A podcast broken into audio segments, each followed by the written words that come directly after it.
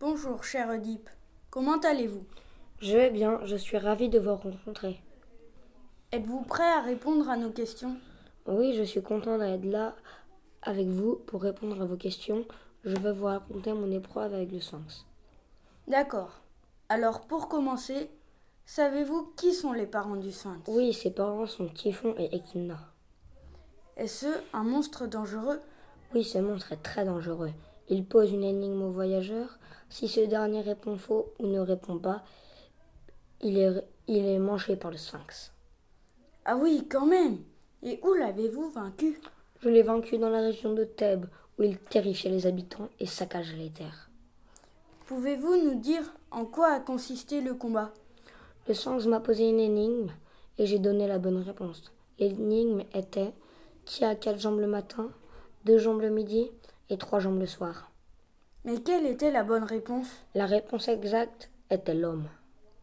Oh, je n'aurais jamais trouvé Avez-vous utilisé un objet merveilleux pour vaincre ce monstre Non, j'ai utilisé mon intelligence et je l'ai vaincu. Oh, bien joué, vous êtes fort Merci, merci. Quelqu'un vous est-il venu en aide Non, je me suis débrouillé tout seul. Oh, de mieux en mieux Mais qu'est qu'est devenu le sphinx ensuite Le monstre, surpris par ma bonne réponse, a sauté de son rocher et est mort aussitôt qu'il est tombé. Ah, mais c'est cruel ce que vous lui avez fait subir, non Ce n'est pas de ma faute, je n'ai fait que mon devoir. Comment avez-vous trouvé la réponse Je la connaissais d'avance. Mais c'est vraiment énigmatique comme le sphinx. Je ne sais pas.